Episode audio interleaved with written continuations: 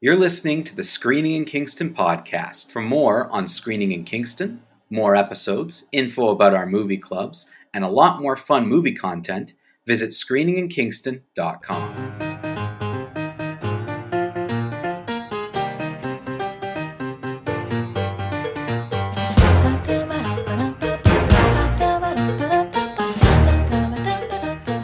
Hard to believe that here we are at the end of August twenty twenty-one. Can can you believe it, Taylor? We'll have one more August episode and that's it. Oh, really? At the Wait. calendar I'm looking at. Oh, you're right. The thirty-first there you go. Is a Tuesday. But Never yes. mind. Forget it. No, I, forget I do, it. Mike, this late in August, it does feel like the end of August. You know yeah. what I mean? Like... Yeah, I we're, do. Yeah, we're in the dog days of summer now. It's it's. I'll open the show next week this exact same way. We'll just redo this opening again next week in the same thing. But next week, really, like, let's face it, the thirty-first, it might as well be September. So well, that's, I'll, I I'll guess that's what my head you. was. Is the last full week of August, yes. right? Like yes. that's kind of what I was thinking. Um, but no, I actually, I legitimately thought our show next week was on the would be on the first or second. Um, but you're right. We've got another uh, August episode, so yeah. whatever. For, forget I said that. Welcome to Screening in Kingston. Um, we got we got a lot of time cool stuff. Where time has no meaning, Mike. Yeah, zero meaning. It's never it never had meaning here. Um, we got a lot of stuff coming up. We've got a, a great episode. We've got uh, a couple fan questions to go through, and then uh, I'm going to be talking In the Heights, and Taylor, you're going to be reviewing uh, Love Witch. Um, Not. Not Dragon not, Love. Not Dragon Love, which is what Mike I thought, thought it was called. Yes. He te- I... he, listeners, he texted me this morning saying, what was that movie you were watching? Dragon Love? No. I knew not... it was something mythology connected to romance. I The I Love Witch. Okay. Um, yeah, and didn't you you had said something about it being an older movie, but didn't it come out like twenty sixteen or something? Yes, that's what I meant by older. Like it oh, like, oh, a like new, just a couple years it's old. It's not a not, new release. Oh, oh, I see. Oh, okay, okay. I hear you. Yeah, I was just confused because when I looked it up, I was trying to find a picture to, to promote it. And you were thinking it would be like black and white? Well, yeah, kind of. Like when you said an older movie, I thought like maybe it's like an eighties movie. Like it sound, to me, it sounds like a movie in the eighties. So um, I was a little surprised like it said twenty sixteen. And even yeah. some of the pictures I found, though, We're, we're a little bit like this seems old. I'll I'll talk saying. I'll talk about it when I give give the review because, okay. um, like Dan walked behind me, like walked behind the computer while I was watching, and he was like, "When did this movie come out?" Okay, but it's yeah, part. So. It's all. It'll be part of my review. It gotcha, will make gotcha. sense once okay, I. That sounds good. Talk. Um, and then we're gonna end the episode this week with a with a fun surprise for everybody. Um, a certain we're doing a certain thing again. And it's going to be a, a lot certain of fun. segment. Certain segment may or may not be making its return to talk about one thing. But it's it, fans of the show, fans of Taylor reacting to things, fans of certain apparently futuristic predicting games we've done on this show. Uh, you're going to love this. So you're going to want to stick around because it's uh, it's going to be something special. But we have a lot to do before we get there, including fan questions. So let's get started with some fan questions. Yeah. Um, and with the, I haven't, again, I haven't actually had a chance to read these over, but from who they're from, it runs the gambit in terms of, uh, of we got someone new I don't think's written in before, and we've got a couple, uh, a couple old favorites. So we'll go through them. Uh, first, this comes from Kylie, who I don't think has written in before. Uh, Kylie says, uh, this constant conversation around Nick Cage doesn't make any sense to me. He's won an Oscar. Shouldn't that put an end to the question of him being a good actor or not? Uh, he won uh, a Best Actor award, so that should be the end of it, regardless of how weird he may be as a person. His peers, critics, and the Academy all recognize his work. This show needs a new bit. But that's not... This is, like, part of the discourse. That's not just, like, us talking about Nick Cage. Like, across the board, people don't know what to... Uh, They don't know what to think of him. This isn't a Screening in Kingston problem. um, this show needs a new bit. That made me laugh. Um, yeah, listen, this is my opinion of, of winning awards and stuff. If you do seventy movies in less than thirty years and talk at random volume, you might accidentally win an Oscar too. So, like, it's not, I don't feel like that's that impressive, considering the volume of the work and how sporadic his performances are in terms of he just runs the gambit. Yeah, I, I feel like, of course, he would accidentally win an Oscar. Like, it just happened. And like, I, I want to find a list of people who've won Oscars. It doesn't necessarily matter. Like, Glenn Close being nominated for an Oscar and a Razzie in the same year for the same role. So clearly, I, I don't awards think that's have... the first. I don't think that's the first time that's happened. I don't think so. But no, clearly, I mean, not Glenn Close, but other people. Clearly, the awards have no meaning, is what I'm trying to say. So I don't know. Yeah, yeah. I'm with you, Mike. I don't think just because you won an Oscar means, like, hipto facto, you're a great actor. Um, listeners of the show know that I don't necessarily put a lot of stock in the Oscars. Um, I just think it's funny that she thought it was like a bit on our show. Like, no, the- we're not the only people having this debate. And didn't we only talk about it because, like, when did Nick Cage come up again last? Like, the last movie, right? We talked Pig a couple weeks ago. Was that? Yeah, sometimes we did bring we it up. La- like, if yeah, a did we movie. Talk about it last week? I don't remember. If a movie's coming out with him in it, sometimes the the old that old chestnut comes back up. But and he he was the crux of our first episode. Like, our first episode of Screening Kingston yeah, ever was about was about Nick Cage. So, um, yeah, I don't know. I mean, it's that's it's going to continue to be brought up because I think I, I think you're right, Taylor. Where when you say like it's it, Nick Cage has confused the world of of cinema fans of.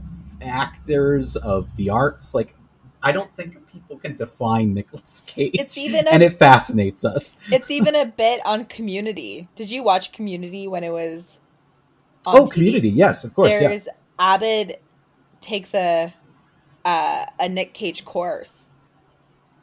Like, really? I don't remember. That's like, that. A, was like that... a that's a, a subplot. And he has oh. like a he has like a breakdown because he's like trying that, to. That's like in that's in like season four or five or something. That's yeah, later on. That's not, yeah. I know the first three seasons of Community very very well. Yeah, it's later on, and he you know he's trying to figure out like what the allure of Nick Cage is, and it's a whole. I'm gonna class. watch that tonight. I'm yeah. gonna find that episode. I'm gonna watch that tonight. That's funny. That's especially because it's Abed of all people yeah. who tries to figure out. Because you know Nick he's Cage. trying to he's trying to figure out people, and yeah, he's trying to figure out Nick Cage. If you want to try to figure out people. Nick Cage is not a great exactly. example. Like, yeah. like if aliens invaded Earth, we wouldn't want to give them Nick Cage. No. Like that wouldn't be what you'd want to do. And that's funny because yeah, Abed's entire journey on that show is trying to figure out and relate to people better. And uh, the fact that he studies Nick Cage, that's funny. I'm gonna I'm gonna try to find that episode. I don't remember it, but it was probably in one of the later years where I watched it very sporadically. Yeah. So yeah, I will I will look up that episode. That's very funny. It's on Netflix. Okay, I will check out that. Um. Let's go to uh, let's go to Tyler Vance uh, next and get this over with. Um, joking, we we love Tyler. We love him, uh, but uh, considering the title of his email, I'm not looking forward to this. Um, okay, so so as normal with Tyler Vance, just I'm I'm looking, I'm just quickly like scanning the email now. I'm gonna like pause at the end of every one of his paragraphs just in case we want to comment because okay. it looks like there's a lot in here, a lot to um, unpack. Yeah, uh, that's what it looks like. Um, like his t- the email is titled "A Rotting Knight Rides In," so you know what this is. It's going to be about this the is, Green Knight. It's going to be about the Green Knight, and he probably loved it. Oh, probably. Um, uh, Hi, Taylor and Mike. Uh, I return to this podcastical plane, awaiting from awakening from a deep metaphorical slumber betwixt the realms of life and death. Oh, geez, what's been going on? Did you get COVID? yeah. Oh, yeah, that's what it is. Is this a work thing? Because I know his work's busy. Like, is is he just working hard, or did he get COVID? Oh gosh. Um, he wanted. To, he said to perform the duty that has been set forth by me, uh, by whatever deity uh, handles such things. Indeed, I have returned to bicker about experimental, abstract, impressionistic film. Uh, the Green Knight was a glowing beacon, oh God, uh, that lured me back into the movie theater for the first time since early March twenty twenty. Wow. I went with four friends, um, each of us spread out and masked appropriately for the task at hand. And within the first twenty minutes of runtime, I knew three things without question. One, I was going to love this movie. Two, everyone I brought with me was going to hate it. And three, and three, I was going to end up writing a long-winded and unasked for email to Screening in Kingston about it.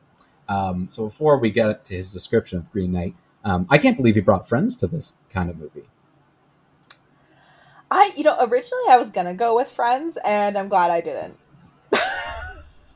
Like, why would you ever put anyone you know or care about the slightest? I didn't know it was gonna movie. be. I didn't know it was gonna be that art housey. Yeah, that's true. Like that's I true. thought it was gonna be more like a traditional. Like I, I saw some headlines being like, "Oh, this movie goes places that American film never would," which is probably true. So I should have. I guess I should have known. But so, um, yeah, th- to what realms are they talking about? Like confusion and, and utter like, like I don't even know how to describe that movie. That's the problem. I have a hard time coming up with words. So hopefully Tyler, he usually does do a very good job of wordsmithing things. But I can't even like, I still can't describe this movie to people, Taylor. Like I, I have such a problem explaining what exactly is in this thing. Oh, I just was talking with someone over the weekend. He went with his parents and his brother. They walked out. Really? They didn't. So I said, "Oh, you didn't make it to like the scene, you know, oh, the, the scene, scene, Mike. We can't talk about because yeah, we're a P G thirteen show. We're not allowed to talk about, but phew, that and happened." He said, "No, you went. No, I didn't see that. So they must have walked out prior." Yeah, that, so that's the second story of someone walking out that I heard because our our friend Matt Salton walked out of this film. Oh, really? Um, yeah. Uh, so there you go. That tells you that there there are people walking out of this thing.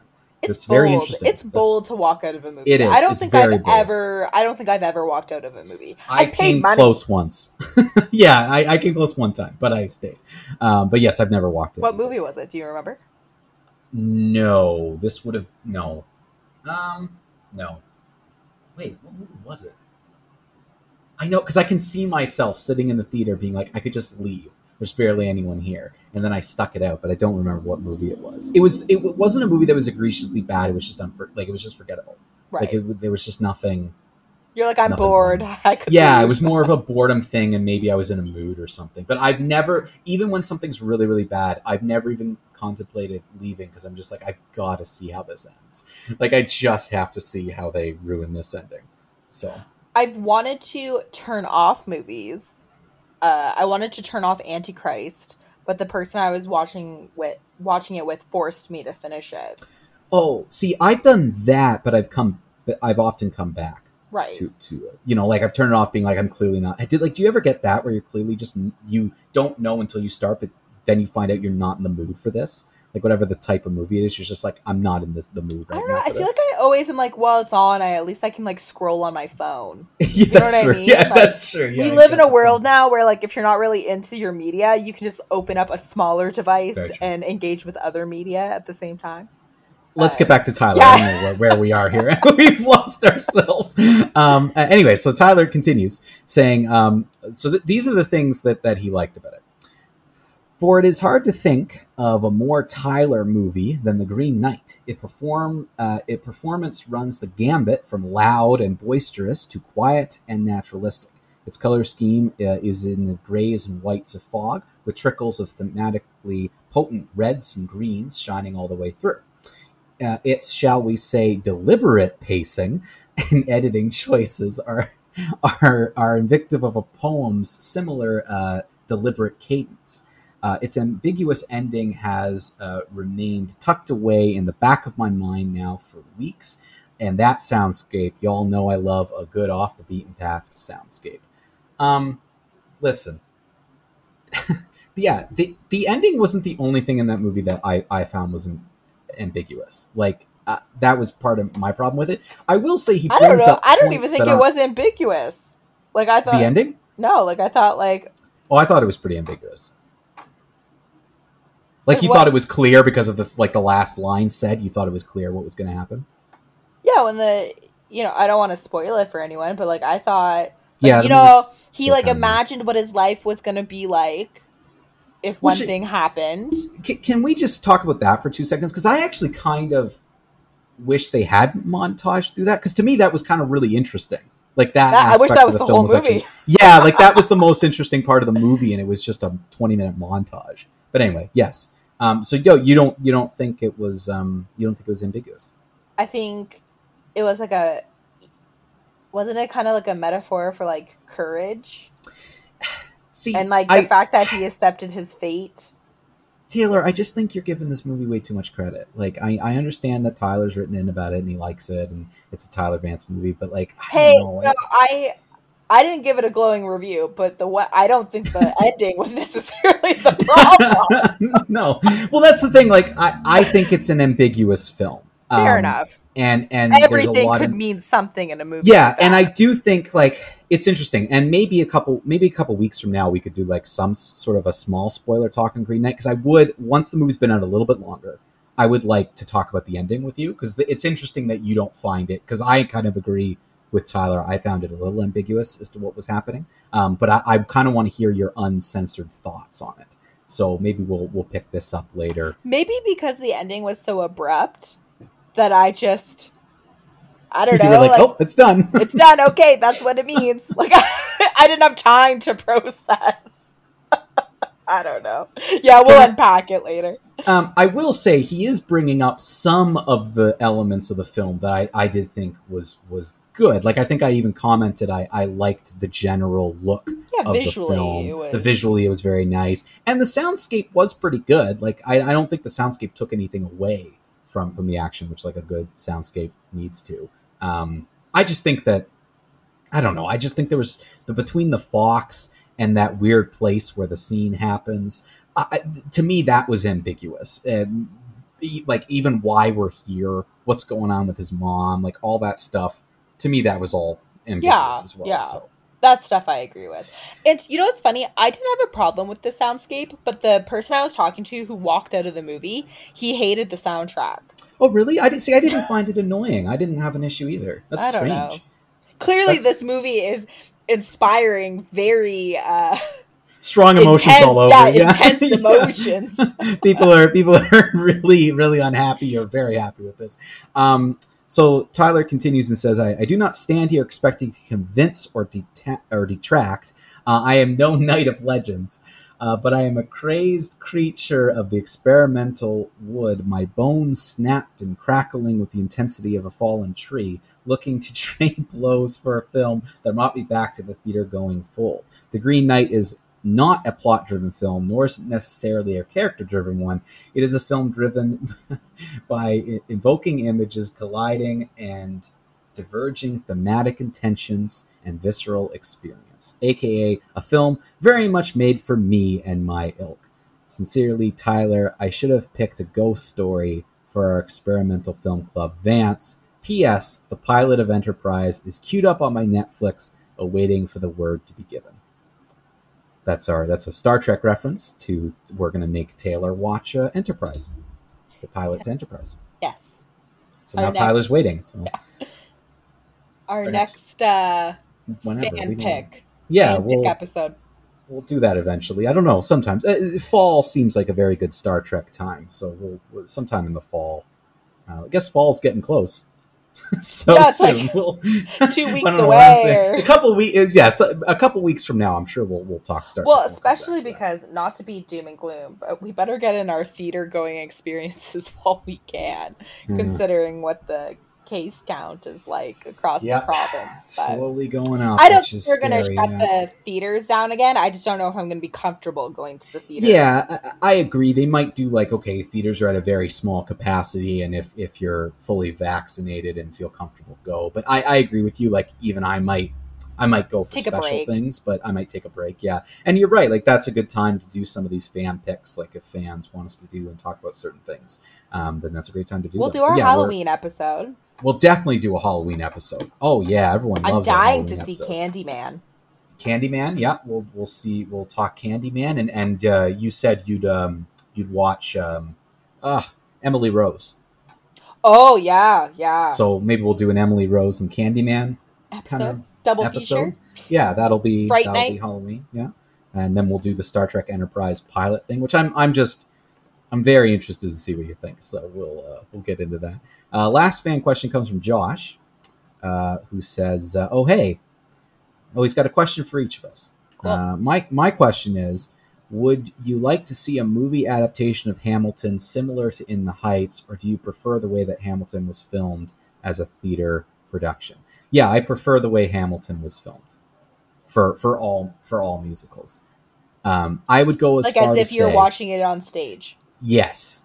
and but but intentionally. So so they they did a performance in front of a live audience, but but with the intention of we're going to film it. So you can do some filmy things. You can do some stuff with the camera if you want to. You can get a little more creative. But yes, I prefer that. To I will go as far to say this. I would trade in every musical movie that exists right now, burn all copies of them and destroy them, if the promise was from, from now on, every musical that gets a movie is going to be done in this vein.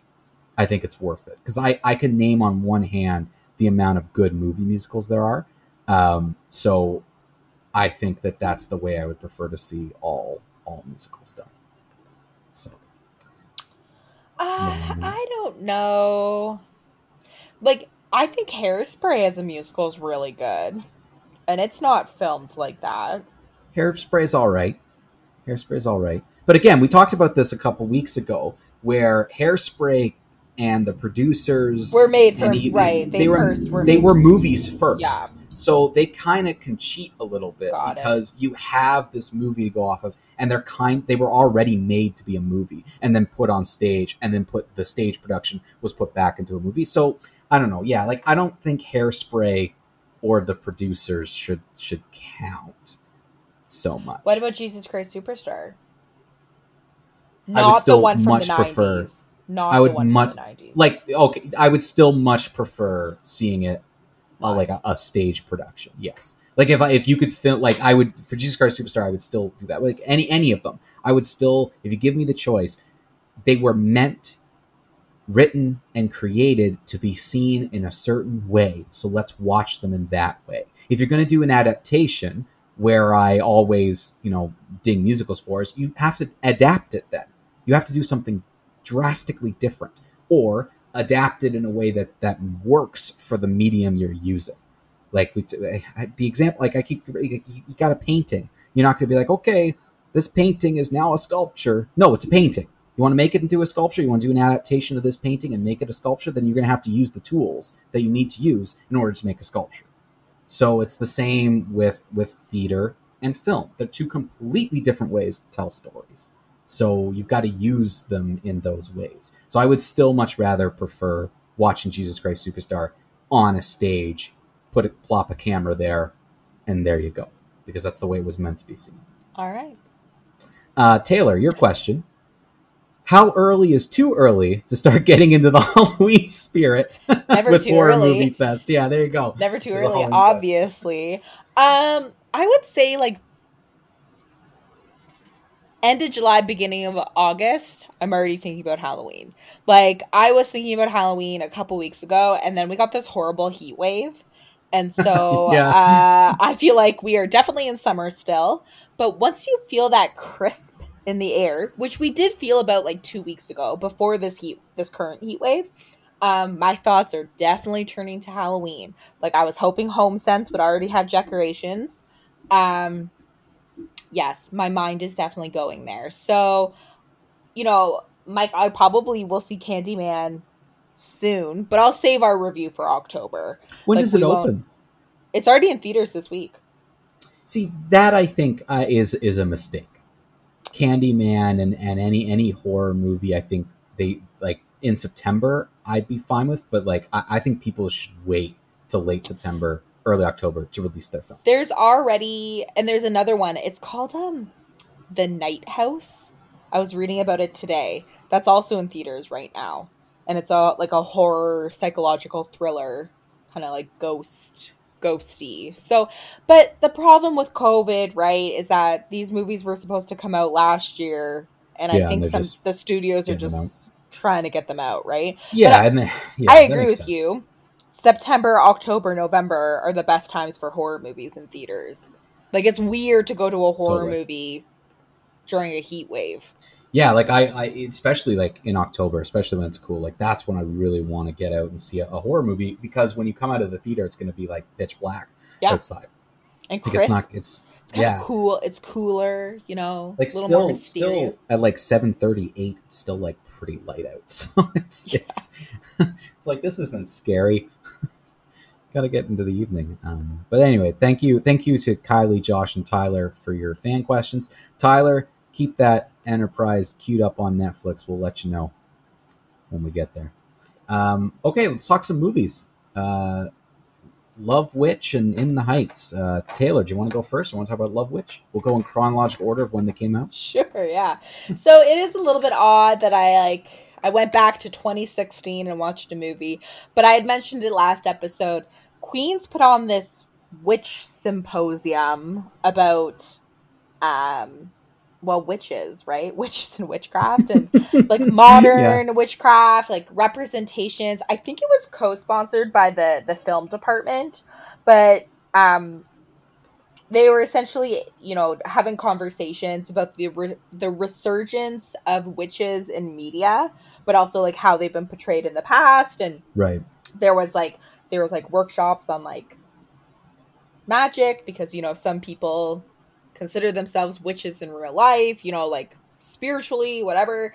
So they had all these um these uh workshops and panels, and it was pretty, you know, pretty interesting. But um not being a grad student anymore, I don't necessarily have time during the day to do these kind of things. But they did have a screening of the twenty sixteen film The Love Witch, and they all the movie was followed with um sorry, was followed by a discussion with the director.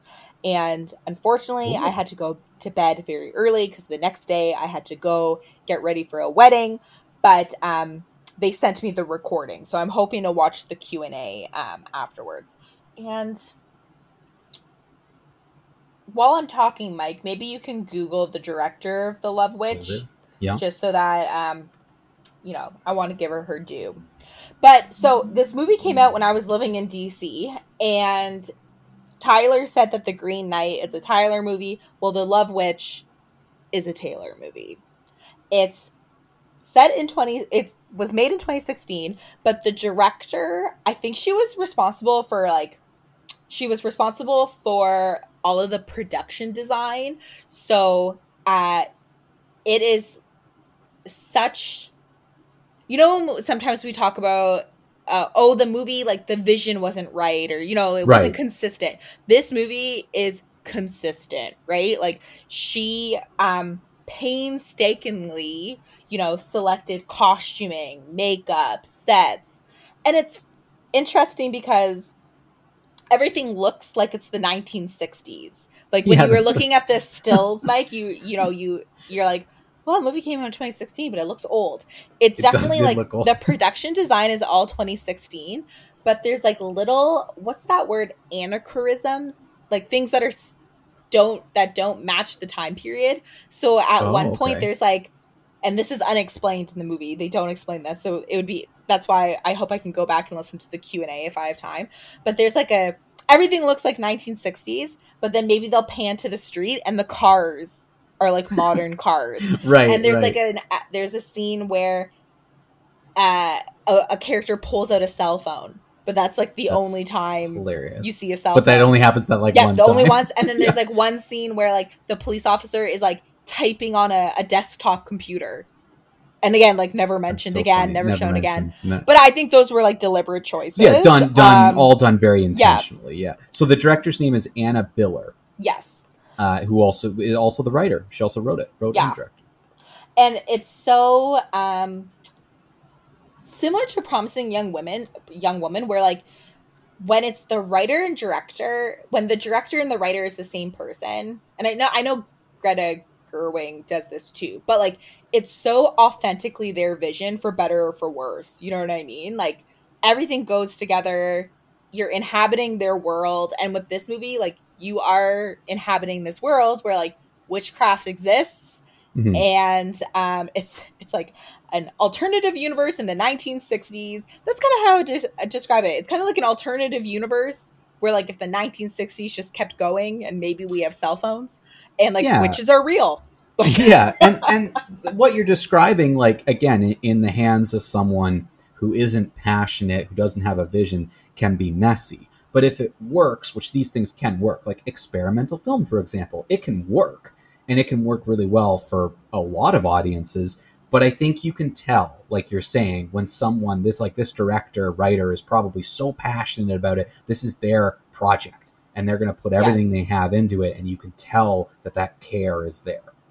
So because of that, this movie's not going to be for everyone. Like, the acting is... And this is, like, David Lynch gets this problem a lot, gets this critique a lot, where, like, oh, like, he... the performances are not good, but, like, he's on purpose trying to get bad performances out of actors. Like, this acting is very, like, nineteen sixties Hammer horror.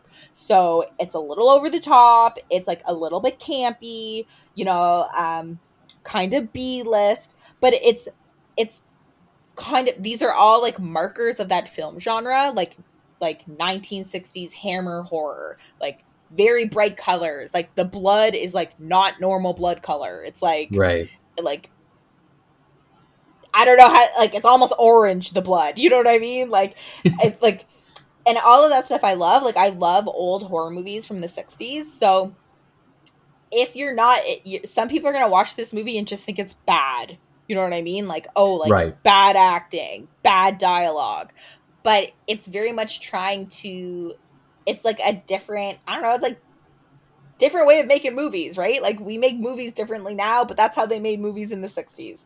So mm-hmm. it is going to be off-putting to some people, um, and I recognize that. I, I really like it. I this was this was only the second time I've seen it, but I think it holds up. I still really enjoyed it. I um, production design was like gorgeous. You know, the the plot's interesting. Um, So yes, I think this is a great movie. For me, it's a see it, but again, with the the caveat or like the the disclaimer that not everyone is gonna love it. You know what I mean? Like, yeah, and, and I think from your description, most people should be able to tell, like, is this a movie that's for me? Like, do those things appeal to you at all, or are you gonna get frustrated or confused? You know, like it's you gotta yeah. know yourself.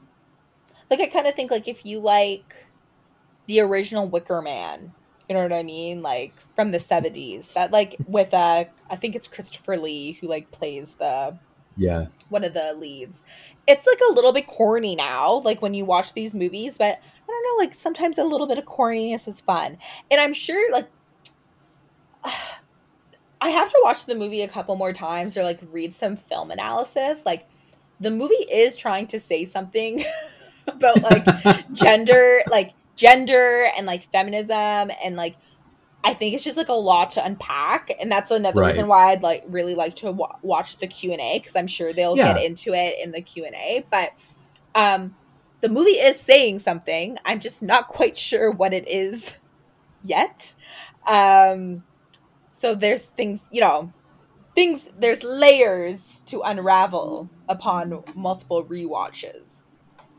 Well, it's interesting because it, you know, yes, it's, uh, on the surface, it seems like a very random pick, but it actually kind of goes in along with a lot of the things we've been talking about, like what Tyler brought up in the past couple of weeks about about film, like how sometimes those experimental things, not quite knowing what the director was going for, sometimes still work for the film.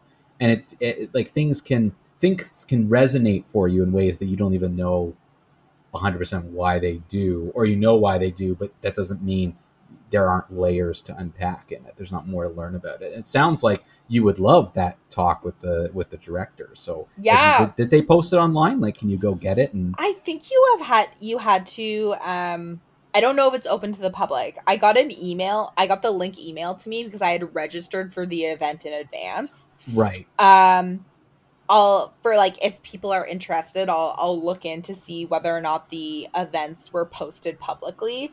The um.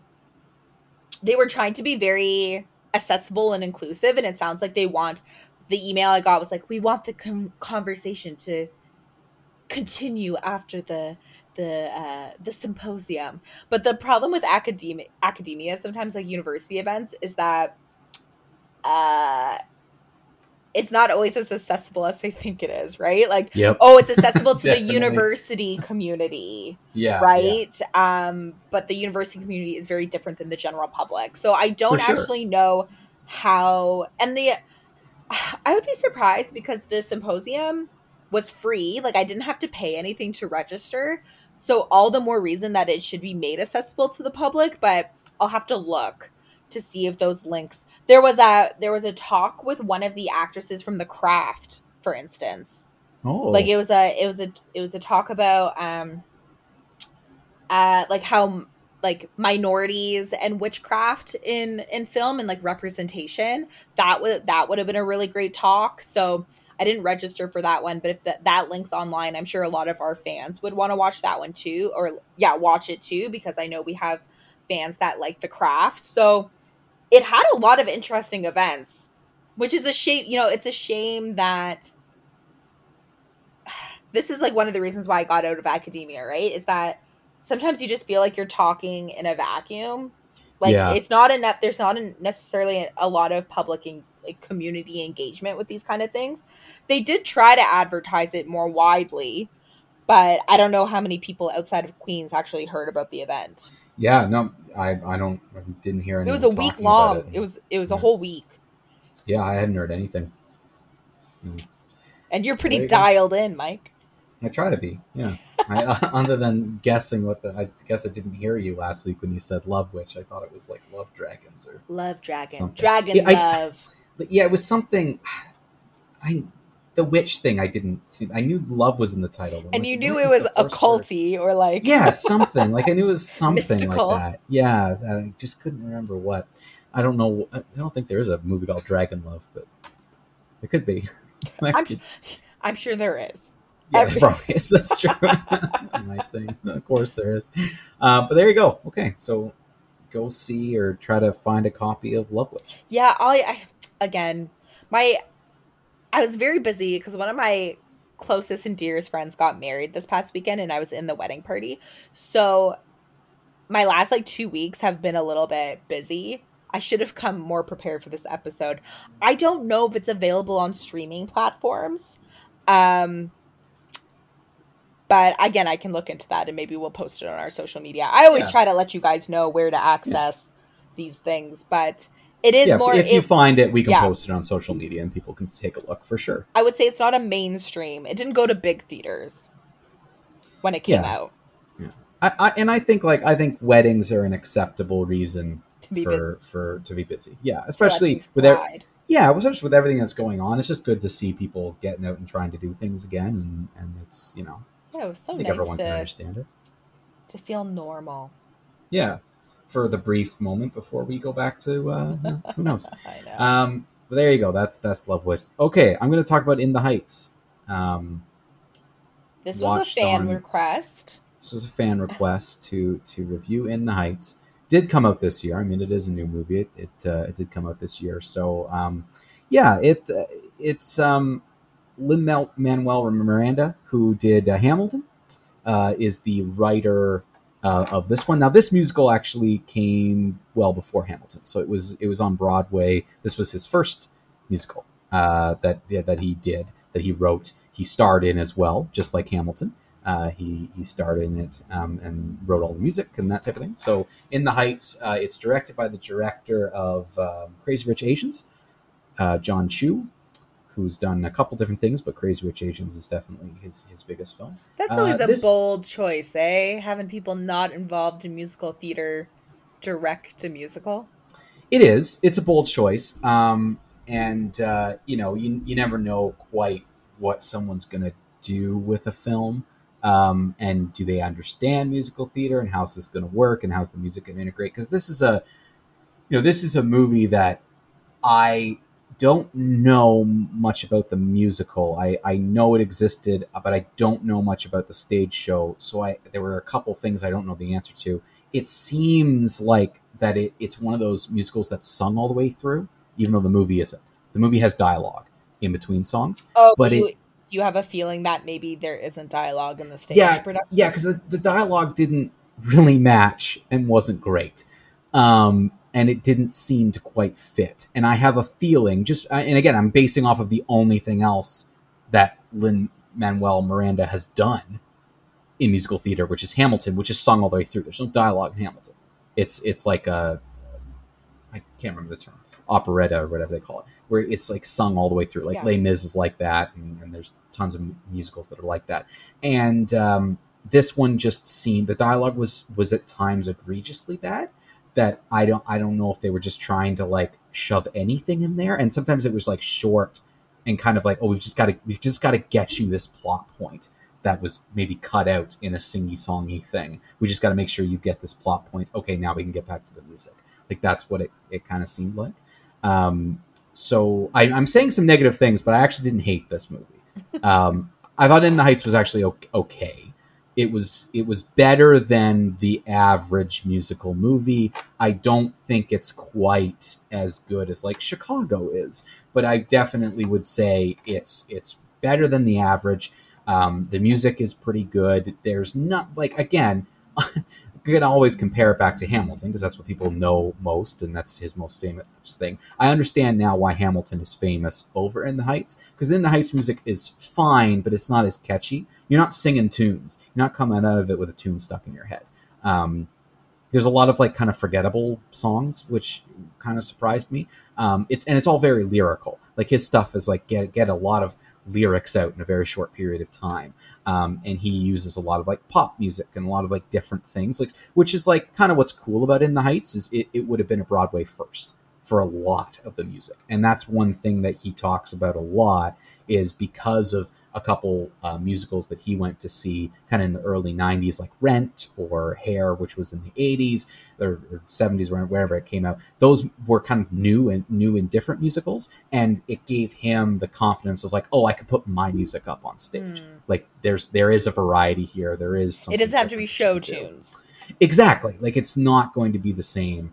Um, and In the Heights definitely has that. Like it's it's got a lot of different music varieties in it, lots of stuff that you kind of don't hear. It is very similar to his other work. Like he also, because he also composed for like Moana, the Disney show, and I guess he has a new film that's out on Netflix right now, um, where he did all the music and voices a monkey called Vivo or something. Uh, some sort of dancing monkey. Anyway, I don't know. That's just, the, the Dancing Monkey movie, you know, that he's one. He's very busy. He's got lots of stuff going on. Um, and yeah, In the Heights is is is pretty good. You know, I I, I think actually the direction, which is where we kind of got off on this tangent here, is, is the direction of it is actually quite strong. Um, this director did things that I think you should do with a musical, which is do something a little bit different to enhance what's going on, like get the core theme of what the music is, for example, and do something cool cinematography with it. And he actually did that. Like there's a scene, like, you know, there's like a, a love song and they're kind of dancing and walking on the side of a building. Like it's not, it's something you couldn't accomplish on stage. Right. Um, there's cinematography and moments in this where what the, one of the main characters, Vanessa, she's like a costume and, and, and, um, clothing designer. Like she has all these ideas and is always like grabbing fabric from anywhere and like turning it into something. And there's this one of her big songs, she like walks up, looks at like a, you know, big building in New York City and like fabric is like falling over top of it, and it's like you couldn't do that on stage and have it be as effective. So I actually liked some of the choices that he made. He did something a little different. He he used film well to kind of convey things. I could have used a little more of that. um But yeah, o- overall, like this cast was phenomenal, with the exception of the lead guy. But I'll talk about that in a second. um, uh, I actually thought, like, again, the opposite of Hamilton. Hamilton is is a musical that has like it's really focused on three or four male characters, and the female characters are kind of throw-ins, and I think are really underdeveloped. Whereas in the Heights, it's the literal opposite. The the most interesting characters are the two female leads, um, uh, Vanessa and uh, Nina are the two female leads that you follow. Their stories are way more interesting than the main guy. Like they had so much more interesting things going on. They were way better developed. I kind of had a sense on like what was at stake for them. Where was their character before now? Where's their character I going hate now? That. What's the struggle? Because then you spend the movie, whenever they turn to the character you don't like, you're like, eh. Yeah, and that was the main guy. I was like, move on. Like, go back to like Vanessa or Nina. Like, their stories are way more interesting. Um, they had a lot more to do. It's like when you were watching Game of Thrones and it like goes to a side character you don't care about, but it's going to be fifteen just like, I'm minutes. Done with with, yeah, you're like, can I can I fast forward through this fifteen-minute storyline? The thing, though, is in Game of Thrones, you at least got to look forward to that character's probably going to die eventually. Yeah, yeah. Um, in the Heights, it was less likely. Um, there was that, you know, you weren't going to necessarily have someone get their head chopped off. Is it so. a is it a famous?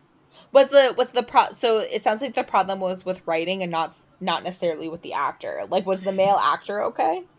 Um, no. Well, he was okay. I'm gonna say he was okay. So the ma- the guy who played so the, the main character, um, Usnavi, is uh, played by Anthony Ramos. Now, Anthony Ramos is a Broadway actor. Um, he was actually in the original production of Hamlet. Uh, not Hamlet, oh my God, Hamilton. He was in the original production of Hamilton, and he played one of the kind of, he's a little younger than everyone else, so he's one of the kind of like main guys that like chills out with Hamilton all the time. Um, so I think that's the connection.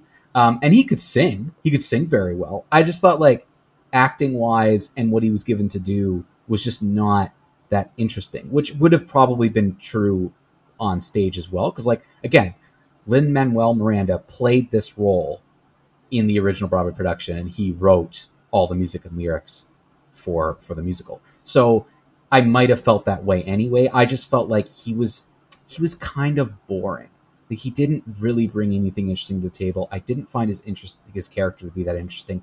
I really didn't think he had any stakes. Like, the whole time, I'm like, what is the big deal with what's going on with you? Like, his, the entire premise of this of this movie and, and musicals, it takes place in kind of this one or two block radius of, of the Washington Heights in New York City.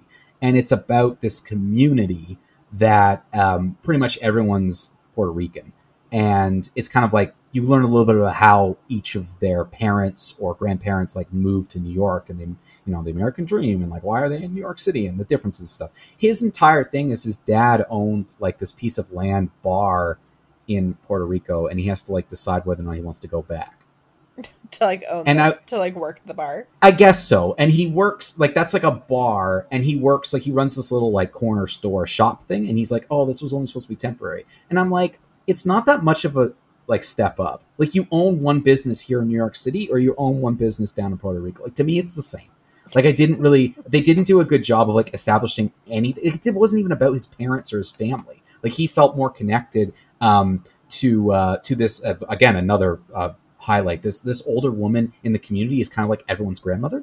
Like, they all call her um, ab- abuela because even though she's not related to any of them, she kind of t- took care of everyone right. when they were younger. And now that she's older, they're all kind of like, everyone like goes and hangs out at her house and everything. Like, he feels more connected to her than he does his own parents. Like, he even says that.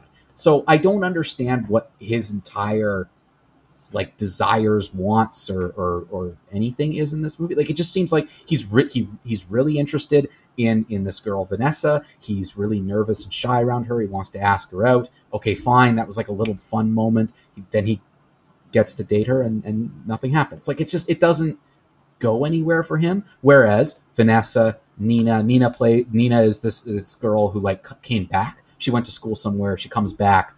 Um, she, she dropped out of school and she's kind of feeling like she's lost, and she kind of comes back to the community. And this whole musical keeps talking about like what it's like to like escape where you grew up from and coming back and what that's like. And that feeling of needing to go somewhere, but also missing the comfort of home and that type of thing. Mm-hmm. Um, and that, again, that, that's all well and good, and it was fine. It's just, they did a much better job of establishing why that was affecting Nina, who went away, dropped out, felt she let, she was failing and letting people down, and now is coming back and dealing with that. And Vanessa, who's always been stuck here, has always dreamed of doing something more, but believes there's a way to have both, like to have a community, to have right. a home, and be out in the world and do things. The two of them were like, really well developed, really interesting stories, but we spent most of it with this other dude who's like, I don't even, I don't care. Like, I don't, his best friend, Benny, is more interesting than he is.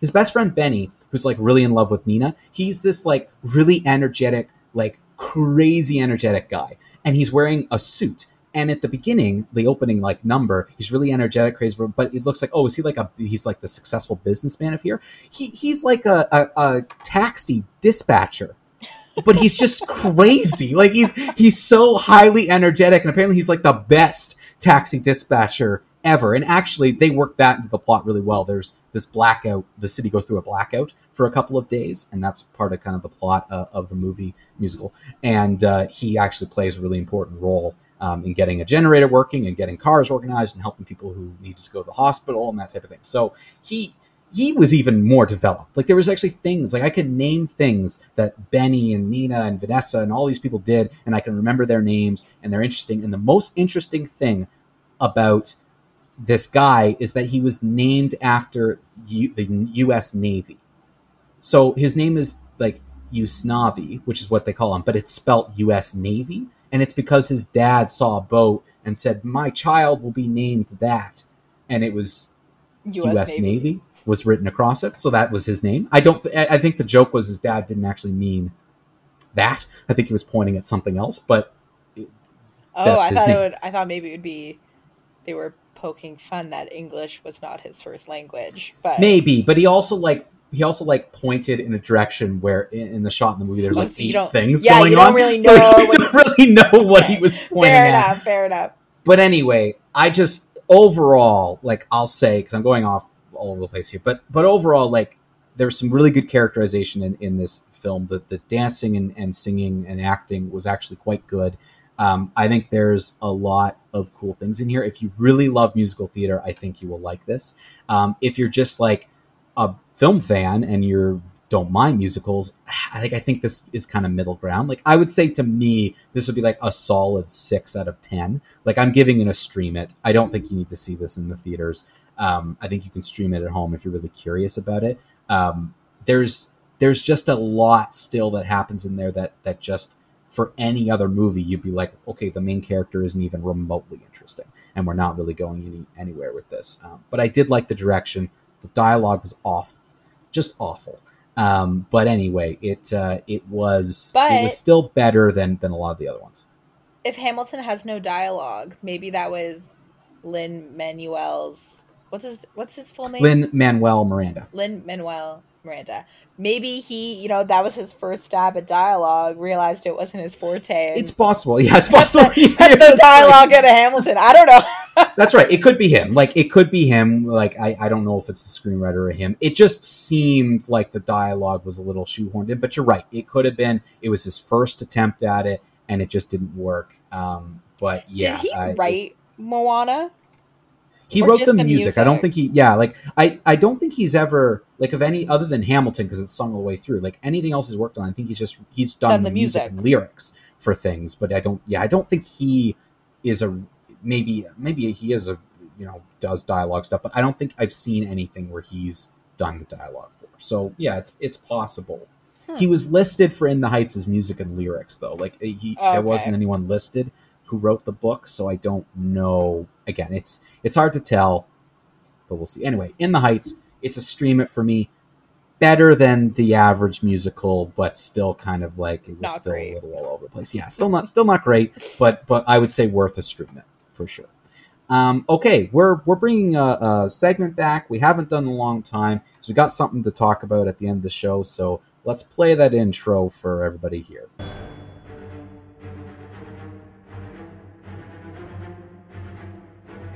It's time for everyone's favorite segment, beloved by every single listener, Not a Great Plan. Let's do a head count here.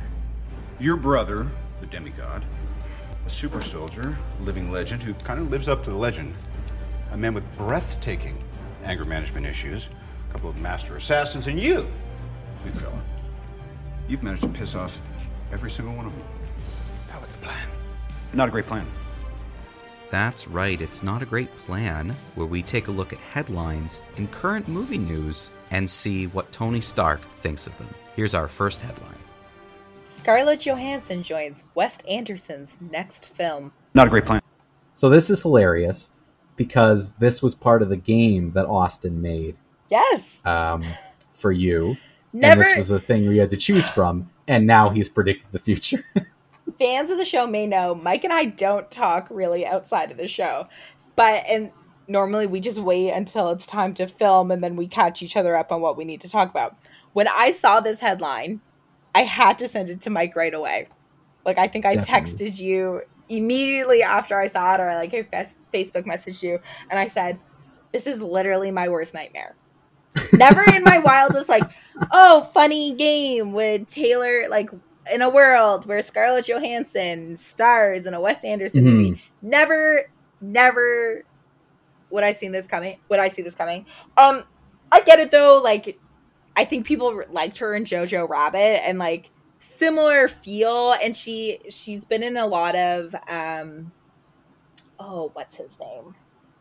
He's canceled now, but isn't canceled because he's still allowed to make movies. Woody Who? Woody Allen. Oh, Woody she's Allen. She's been in Woody Allen movies, so I think she like she kind of.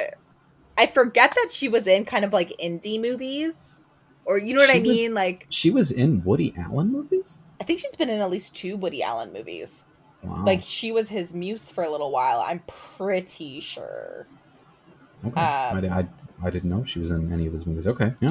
So I forget that. Like, oh yeah, she people think she has range or whatever.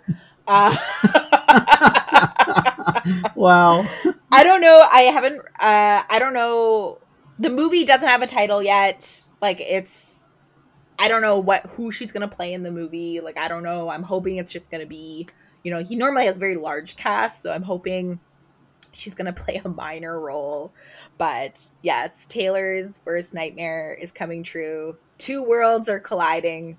My love for Wes Anderson and my hate for ScarJo. Oh my gosh. What am I going to do? Yeah, I mean, uh, it's very interesting because I, I didn't think that that would actually happen. Even though, like, I don't know, there's a lot of actors and, and directors who don't end up working together. Like, you would think that eventually you get to work together, but you didn't. I just, I don't, to me, Scarlett Johansson and, and Wes Anderson doesn't seem to fit. But I guess you're right. When, when bringing up Jojo Rabbit, I guess that that's, that's true. People did like her in, in that role. Um, so maybe that kind of fits on, I'm but yeah, it, it's Wes Anderson. Like it's going to be, it's going to be an ensemble cast. Like, you know, there's going to be tons of people. So yeah, we, they, uh, Tom Hanks has been announced, Scarlett Johansson, Bryan Cranston, Margot Robbie. So, you know, a Wilson's going to be in there. He's always got a Wilson brother in there somewhere. Yeah, we'll see. But those are a lot of new people. Yeah, it's Tom Hanks. It's being, Wes yeah, Tom Hanks has never been in one of his movies. It's being filmed in Madrid. Little is mm. known about the script of the project, but the production team has made reservations at a number of local hotels and houses in the picturesque setting. Blah, blah, blah. There's also no news about the stars of the movie, when the stars of the movie will be on location. These include his regular contributor contributors, Bill Murray and Til- Tilda Swinton, as well as other Classic. major names. Tom Hanks, Scarlett Johansson, Margot Robbie, Bryan Cranston. Um, I also saw that Adrian Brody. There's been a trickle of announcements of additional cast members for this, um, including uh, Jason Schwartzman, Adrian Brody, uh, Liev Schreiber, Rupert Friend, Hope Davis, and Jeffrey Wright. Several of these actors appeared in The French Dispatch, which was Anderson's first movie that hasn't come to our theaters yet. Um, Oh, wow. So far, all that is known about the latest project is that while it may resemble a Western, it is not a Western, and that while it is being filmed in Spain, it has nothing to do with Spain. Oh. What's what? more, none of the actors will be shooting together, given that the plot lines will overlap as a common trait of his movies. In The French Dispatch, for example, which was released in Spain at the end of October, there are more than twenty-five French and U S actors in the cast, but very few of them appear on screen together, given that the plot mm. takes place in various sections of the French Dispatch magazine. Wes Anderson's at it again. See, I mean, I, I bet you it's going to be fine. Like, she'll be she'll be hidden. for, uh, with a cast that big, right? Like, I yeah, don't think like, she'll... For and, you, at least, she'll be hidden. I'm, oh, fingers crossed, but... it's. I'm surprised... You know, he's already filming a new movie and we haven't even got a chance to see The French Dispatch. But again, that movie was done ages ago and then COVID, right? So why wouldn't he be on to the next? It would, yeah, timeline-wise, it would make sense. Like now he would be starting his next yeah. one. So that, that does make sense. Yeah, we just haven't been able to get to see this one. Well, I was um, very excited about the Adrian Brody announcement. And then a week later, ScarJo was announced. So I've just been on a, an emotional roller coaster emotional. about this new Wes yeah. Anderson movie. Well, there you go. Wes Anderson... film. We'll have more on that, but we are at the end of this week's episode, so I hope everyone enjoyed getting that news. Scarlett Johansson joining Wes Anderson film. Uh, thanks so much for listening, everybody, and you'll hear from us next week. Go see the movie.